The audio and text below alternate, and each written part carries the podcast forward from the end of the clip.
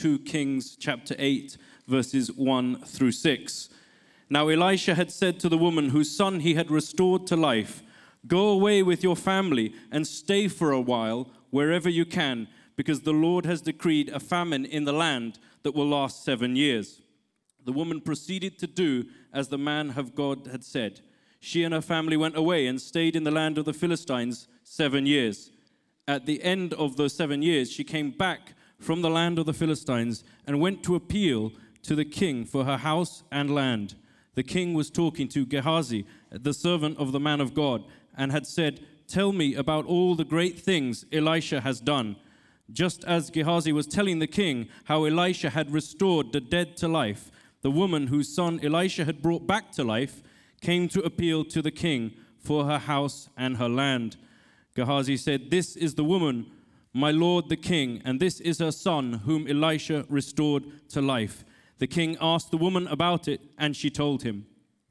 Then he assigned an official to her case and said to him, Give everything back that belonged to her, including all her income from her land from the day that she left the country until now. Let's welcome Artie this morning. Once you become a Christian, you become a member of a special family. God is your father, Jesus is your elder brother, and the Holy Spirit is your guide. Brief word of prayer. Heavenly Father, I ask now for the sprinkling of the blood of Jesus by your Spirit to rest upon every mind in this place in order that their perception of what I say will be heard as you intend. Cleanse my tongue, that I will be your transparent instrument to say everything that needs to be said, nothing that doesn't need to be said. Help me to be clear and simple. May this be a life changing word and a word that brings great honor and glory to your name. I pray in Jesus' name, Amen. Elisha the prophet, right after she raised her son from the dead, gave her private information. You could call it inside information and we don't know about it until we come to this part in our series on Elisha. And so, after she raised uh, this little boy to the, uh, from, uh, from the dead to being alive, she says, he says to her, By the way, I need to tell you that you should leave this country as soon as possible because the Lord has decreed a famine in the land that will last seven years. And so, what we have here is Elisha giving this Shunammite a tip inside information. Now, inside information is to have access to knowledge not generally available to anybody else. Uh, it's information of a precise nature. Now, uh, when it comes to stocks and bonds, uh, inside information can lead a person uh, to prison. It's a criminal offense when you have inside information on what the price of a stock will be and you use it for your own personal uh, advantage. Well, people go to prison for that. But in this case, the Shunammite woman is given inside information from the Holy Spirit. And the word is that God has decreed that there will be a famine in the land and it's going to last seven years. Well, now, what's going on in this situation? What's going on behind this? Well, the first thing I would say is it was an exceptional privilege for somebody like this Shunammite woman to have access to Elisha. Imagine having Elisha as a friend. Uh, not everybody has an Elisha for a friend. Elisha is in touch with the Most High God. And then he shares this with the Shunammite. Uh, you know, Jesus had his special friends. I've thought a lot about that. You know, he would go to Bethany, and there was Mary, Martha, they had a brother named Lazarus. And I often have thought about it. You know, when he was with the disciples, he was on duty with them, if I may put it that way, on duty. They hear the dialogues between him and the Pharisees, they hear the Sermon on the Mount, they hear about the parables. Uh, so the whole time that Jesus is with his 12 disciples, he's on duty. But I reckon that when he goes to Bethany, maybe it's just a little different. And he can put his feet up and, and have a special relationship. On the other hand, maybe he wasn't off duty because we know on one occasion when Mary and Martha were going to have him uh, make a meal for him and, and have him as a guest at dinner, uh, you may recall the story that Martha was having to do all the work and Mary is sitting at the feet of Jesus. So that meant that he was on duty even then. Uh, every minister, I think, needs a friend uh, that he can be close to when he's not always on duty.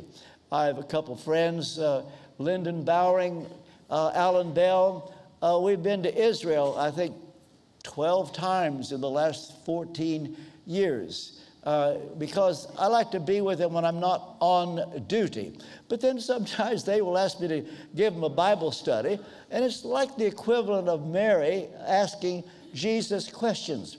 In any case, to have the privilege of talking to Elisha and then have him give her this inside information. Now, in a way, this doesn't seem fair. First of all, this Shunammite is wealthy. Second, she has advantage of a friendship with Elisha, and Elisha raises her son from the dead. And now, on top of that, even more, she's told, get out of the country because there's going to be a famine here and it's going to last seven years. It seems unfair that she would have so much going for her, wealthy woman. She has friendship with Elisha. She got inside from information. But God said, I will have mercy on whom I will have mercy. And if He gives you mercy, you're in great shape. And I wonder if you are aware, if you are saved, you have access to secret information because you're part of a special family. And God has been merciful to you. Well, here it is. Elisha says to her, Go away with your family. Now, I find that interesting. Your whole family. So, Elisha was ensuring that the famine did not divide her family. I wonder if you're aware of how important the family unit is to God. Some call it the nuclear family mother, dad, children, family. This is very, very important to God. And you need to understand He cares about you and that families stay together. My greatest regret, and I have told this before, my greatest sense of guilt. When I was at Westminster Chapel, I'm ashamed to say, I spent 25 years putting the church first, thinking I was putting God first. I put sermon preparation first, thinking I was putting God first. I now believe that had I put my family first, I would have preached just as well. In any case, the way that she puts it, go with your family, go away with your family to make sure that the family would not be divided because of the famine.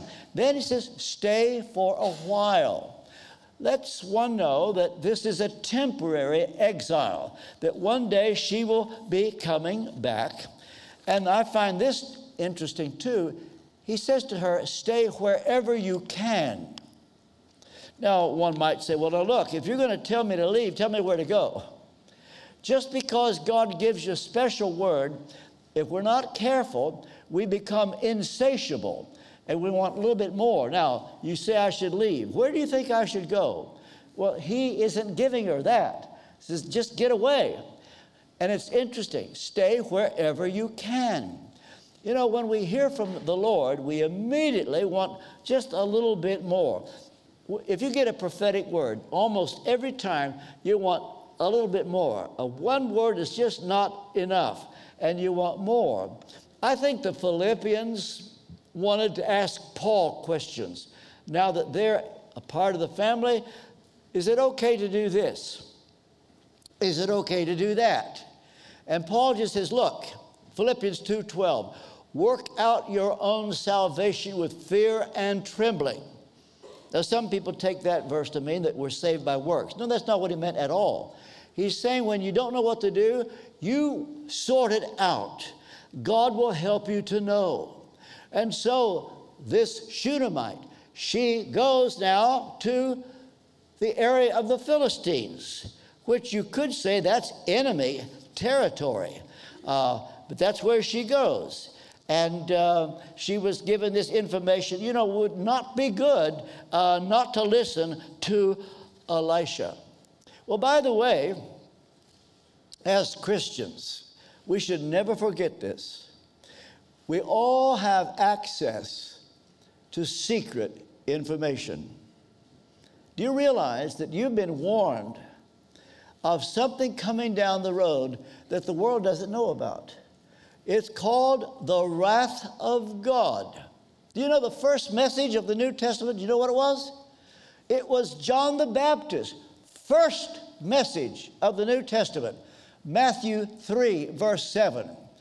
John the Baptist said, Who has warned you to flee from the wrath to come? When he says, Who has warned you, that means somebody should have. And so when we put that today, there are those who aren't aware of this. The wrath of God is coming. In fact, Paul put it this way to the Thessalonians We have been saved from the wrath to come. This is inside information. And we know that when Jesus died on the cross on Good Friday and shed his blood, that blood satisfied the justice, justice of God and the blood of Jesus turned the Father's wrath away. We have inside information to know what actually went on on Good Friday. Well, it was an exceptional privilege that the Shunammite had access to Elisha. There's a second thing I want us to see God's eternal purpose. You see, there are some things we cannot change. And like it or not, I have to tell you, God has decreed certain things. And when He has decreed certain things, it means there's nothing that we can do to change those things. This is the way it is. God decreed a famine in the land that would last seven years. And when he says famine in the land, that meant Israel. It didn't mean, uh, didn't mean the Middle East generally, because when the Shunammite goes to the area of the Philistines, it's still in the Middle East, but it's not Israel. The area of the Philistines, the, the, uh, the land was fertile, there was vegetation, sun, and rain, and so there was going to be no famine in the area of the Philistines. Well, then why Israel? Why would God do this to Israel?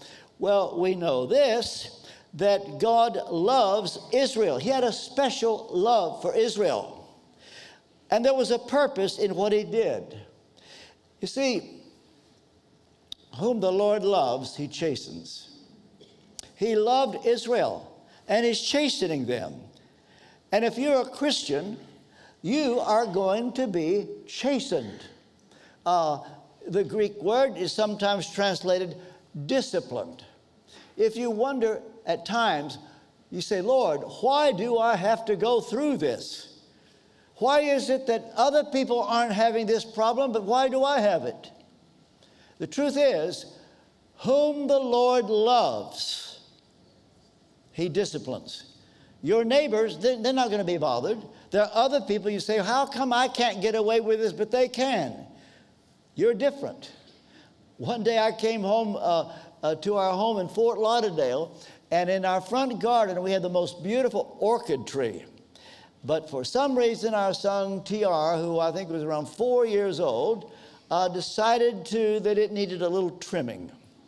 And when we recognized it, it what didn't even look like our tree. All the orchids had been cut off. And I had to deal with my son as lovingly but as firmly as I knew how. But he kept saying, Daddy, Billy did it too. I says, But Billy is not my son. You're my son. And you may wonder, why is it other people get away with things, but you cannot? This is such good news. It's because God loves you. In fact, the writer of Hebrews says, if you be without chastening, being disciplined, you're illegitimate ch- ch- children altogether. Be thankful that God deals with you. He knows how to give you the slap on the wrist. He knows how, knows how to get your attention that will drive you to your knees. It could be financial reverse. It could be God will put you flat on your back. Whatever it takes to get your attention. You say, He's got my attention. Well, we all think that. But if God is chastening us, He's not doing it to get even with us. He's doing it because He's not finished with us yet. And there's more to do. Well, God had a plan for Israel. You know, when I think of this prophecy of Elisha, I can't help but think of Agabus.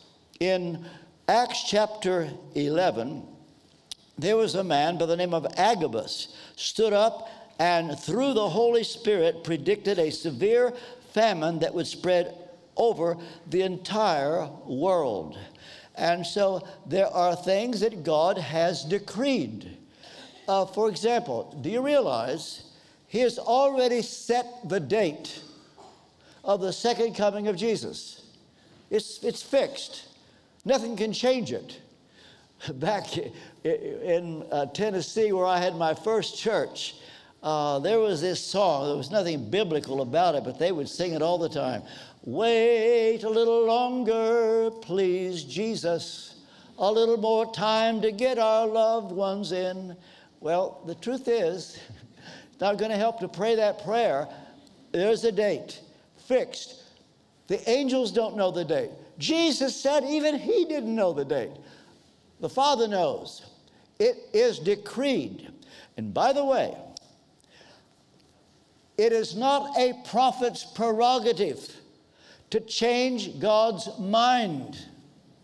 It is his prerogative to reveal what is true. You ought to know this. You might have thought, well, Elisha, he's got so much power with God, he might say, No, stop. I decree, I decree that there will be no famine. Now, there are people who, who do things like that. They think they're going to outdo God and uh, give God information, what is best. Prophet's prerogative never to change God's will, but rather to reveal his will. And that is exactly what Elisha was doing. Okay. Exceptional privilege. God's eternal purpose, but there's a third thing and that is extraordinary providence. Here's what happened the Shunammite stayed in the land for the, of the Philistines for seven years. Uh, and during that time, she lived comfortably. Uh, maybe you feel like you are in enemy territory. That's where she was. Or maybe you feel like you're away from home and you're in exile. I don't know if anybody here feels like that or not. Why would God keep you away from home? Maybe to make you appreciate what you have at home. Why would you be in exile? There was a time when King David was in exile, waiting for God to get him back into Jerusalem.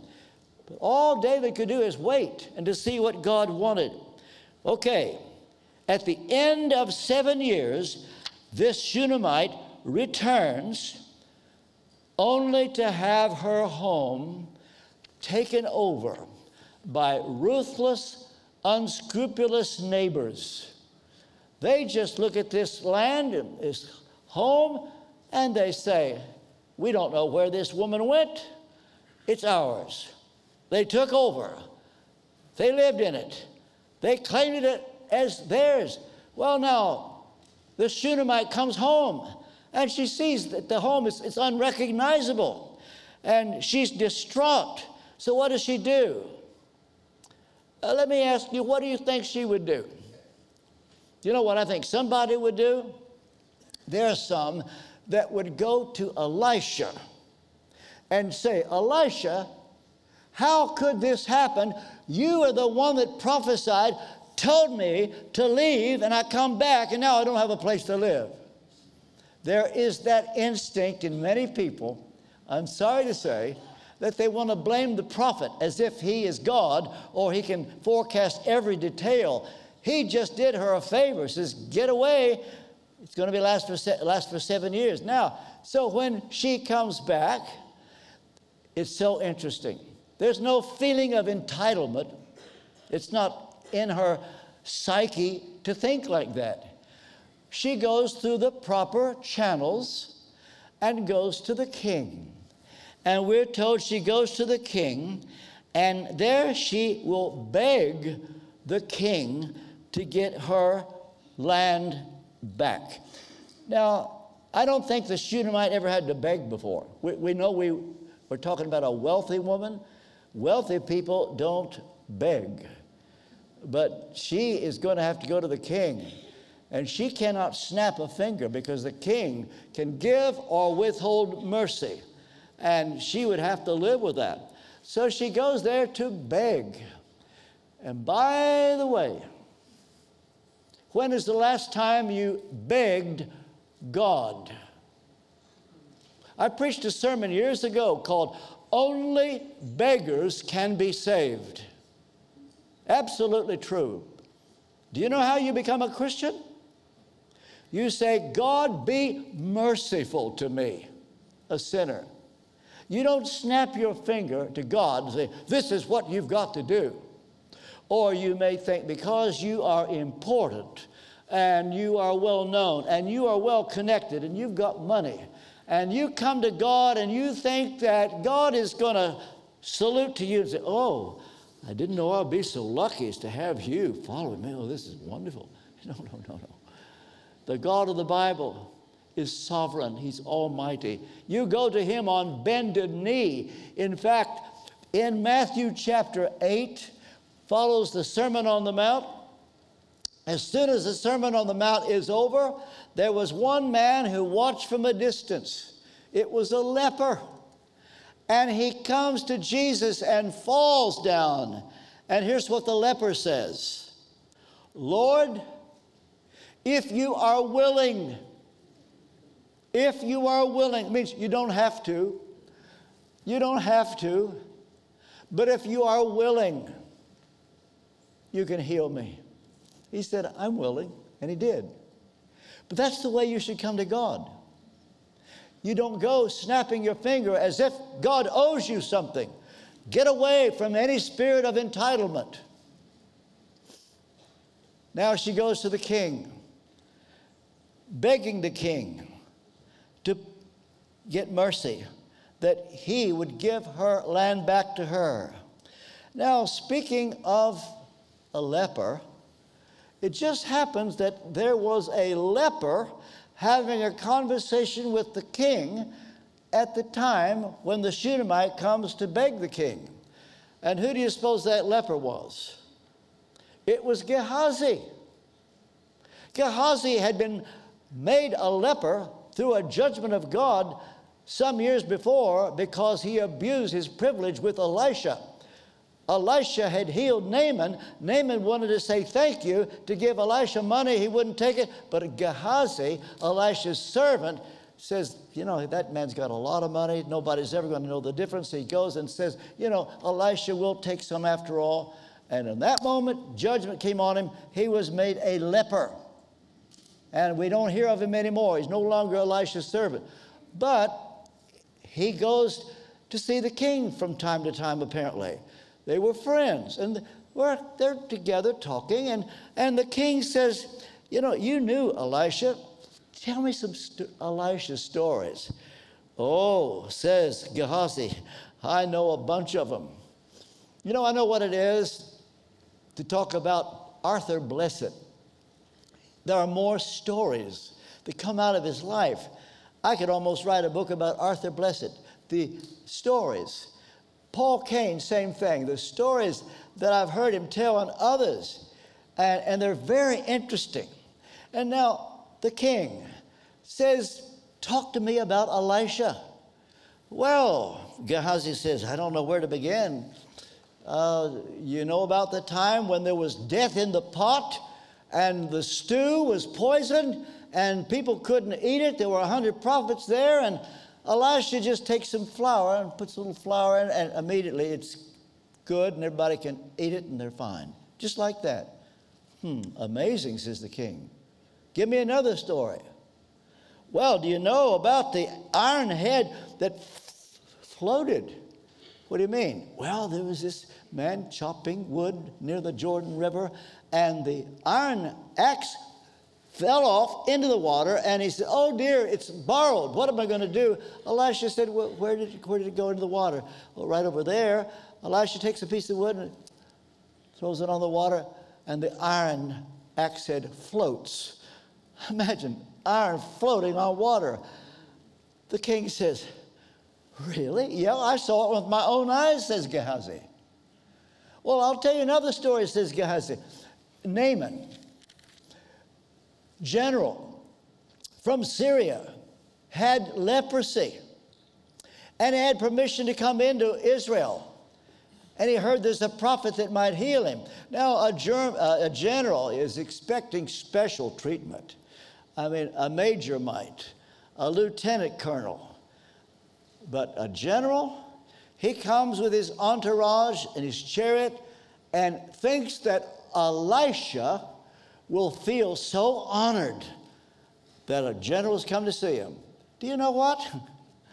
Elisha doesn't even go out of the house, just sends a messenger, says, Tell uh, this man to go into the river Jordan, dip seven times, and he'll be healed of leprosy. Well, Gehazi says to the king, that made Naaman so angry. He was going to go back to Syria, but his own servant says, Well, look here, this far, if the prophet had told you to do some big thing, wouldn't you have done it? He could have asked for your money. He just says, Go dip in the river Jordan. And so the king, uh, sorry, the general goes and dips himself in Jordan, and he feels so stupid. After one time, he says, I'm no better. This is dumb. Look, this is the craziest thing I ever saw in my life. Well, keep going, says the uh, servant twice, third time, fourth, fifth, sixth. He said, This is silly. I'm no better. He said, Do it seven times. After the seventh time, he comes out, his flesh is like that of a child. Are you telling me he was healed just like that? says the king. I'm telling you, it was just like that. And as a result of all this, that's how I got this leprosy. Uh, the, the, general wanted to give something to Elisha. He wouldn't take it. So I went and thought I'd get some. And now I've been struck with this leprosy.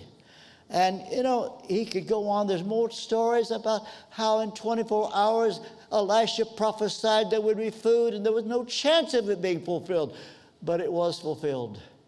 And then he said, Here's another story, Your Majesty. There was, was a woman.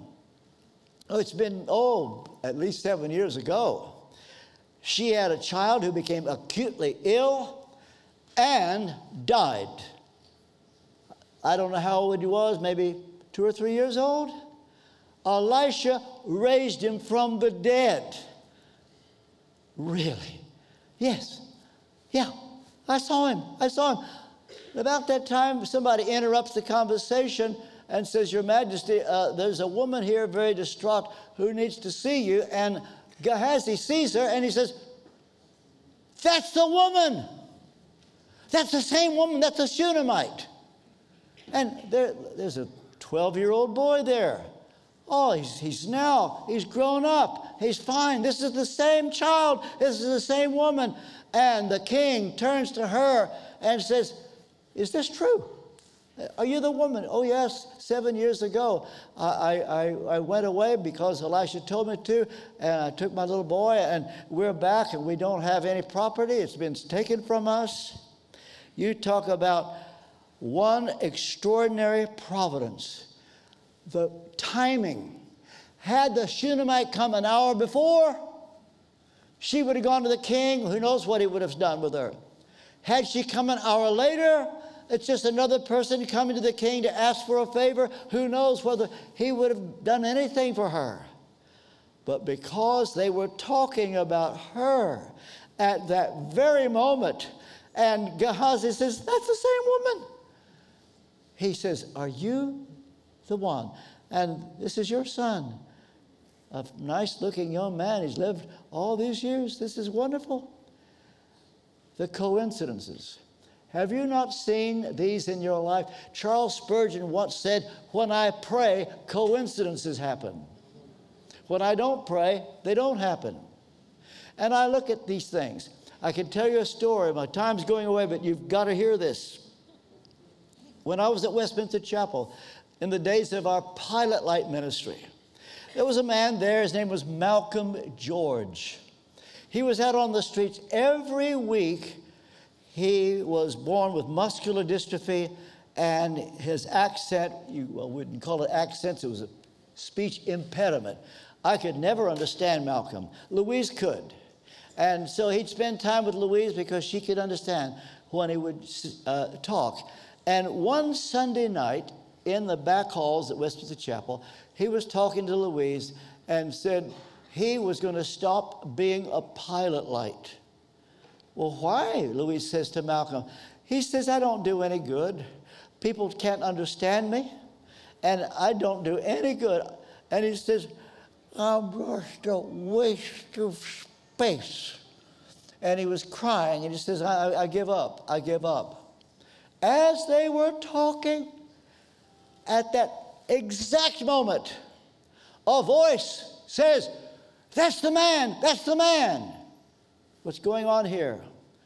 A woman had read a tract given to her the day before by Malcolm George. She was an international businesswoman from Paris. She read the tract, read the prayer at the end, looked at the address, came to Westminster Chapel. That night went forward to confess Christ as her Savior. And then the lady who dealt with her said, Would you like to go to the back halls? Well, yes, I would, but I sure would like to run into the man who gave me that tract. And as they walked back in, she says, That's the man. That's the man. Just as dear Malcolm was about to give it all up, well, he went back to the streets. It just shows how God knows how to step in, never too late, never too early, always just on time.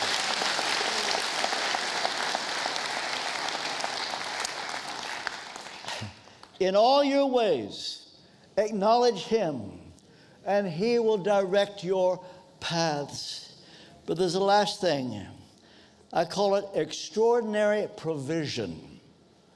So the king says to the Shunammite, Are you really the one? Is it true? You're the, you're the, the same one. She says, Yeah, that, that's me. And guess what happens? We read in the last verse he assigned an official to her case and said to him, Give back everything that belonged to her, including all the income from her land from the day she left the country until now. She not only gets her land back, but now says the income she would have had for the last seven years, she gets that too. You see, God is able to do exceeding abundantly above all that we ask or think. How would you ever know? But see, it's all because you're a member of the family. And because you're a member of the family, you get secret information. You get inside information. God will guide you, tell you, go here, but not there, go here, but not there. The steps of a good man are ordered by the Lord. You acknowledge him in all your ways, he will direct your paths. And you see, you may say, if, if you're not a Christian, if you're not a Christian, you may say, well, this is not fair that the Christian would have inside information. Well, I have to tell you that uh, those that are in the Christian family, uh, they do have access to this. It's a special family. Uh, uh we're given special privileges. Now, if you're born in this country, like in England, there are some that are born to privilege, and uh, it's called aristocracy. Uh, I don't know how many aristocrats we have here today. Uh, wouldn't be you, would it? No. Can anything good come out of Hong Kong? Probably not. Uh, uh, suppose you wanted, wanted to be in this family, and I do have good news. This special family, the number is not complete yet. The number of the family not complete yet. There are more to be saved. So we are taking applications. Would you like to apply to be a member of the family? Because I'll tell you what, if your application is accepted, you become royal.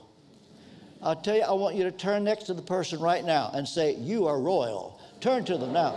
You are royal. We say, well, how do I get in? What's, what, how do I qualify? I fill out the form. What's required of me? Uh, well, the good news is it's not required that you are English and that you are aristocratic. Be thankful for that. Uh, let's say here's somebody, you're from Ghana. Ghana. That, you're not lily white, you expect to get anywhere if you're from Ghana? What if you're from Nigeria? Oh, dear. No chance. and so when you, when, when you fill out the application, uh, you need to know there's one thing to put down. It's not whether you're well connected, whether you went to Eton or Harrow, whether you're white, whether you're from New Delhi, or wherever. Only one thing required. You know what it is? That you're thirsty. Thirsty. Oh, yeah, the book of Revelation ends with these words Is anybody thirsty? Let him take the water of life and drink if you're thirsty. That's because the Holy Spirit is on your case and you're aware that you're tired of this world, tired of sin, and you're saying, God is on my case. St. Augustine said, You have made us for yourself. Our hearts are restless till we find our rest in you. And so I'm asking you today would you like to get inside, be in the family, and become royal? And you have access to the same information. Here's what you need to do if you're thirsty, that means you're aware that you're a sinner, you're sorry. You know, you don't deserve anything. You're willing to be a beggar today. Oh, yes, a beggar. Ask God to have mercy on you. Pray this prayer Lord Jesus, I need you. I want you. I know I'm a sinner. I'm sorry for my sins. Wash my sins away by your blood. I welcome your Holy Spirit into my heart. As best as I know how, I give you my life. That's it. If anybody prayed that prayer because you're thirsty, you can now become a member of the family. It's just one thing left. Jesus said, If you confess me before men, I'll confess you before my Father. Uh, Paul said, if you believe in your heart that Jesus uh, is Lord and he was raised from the dead, and, but confess with your mouth.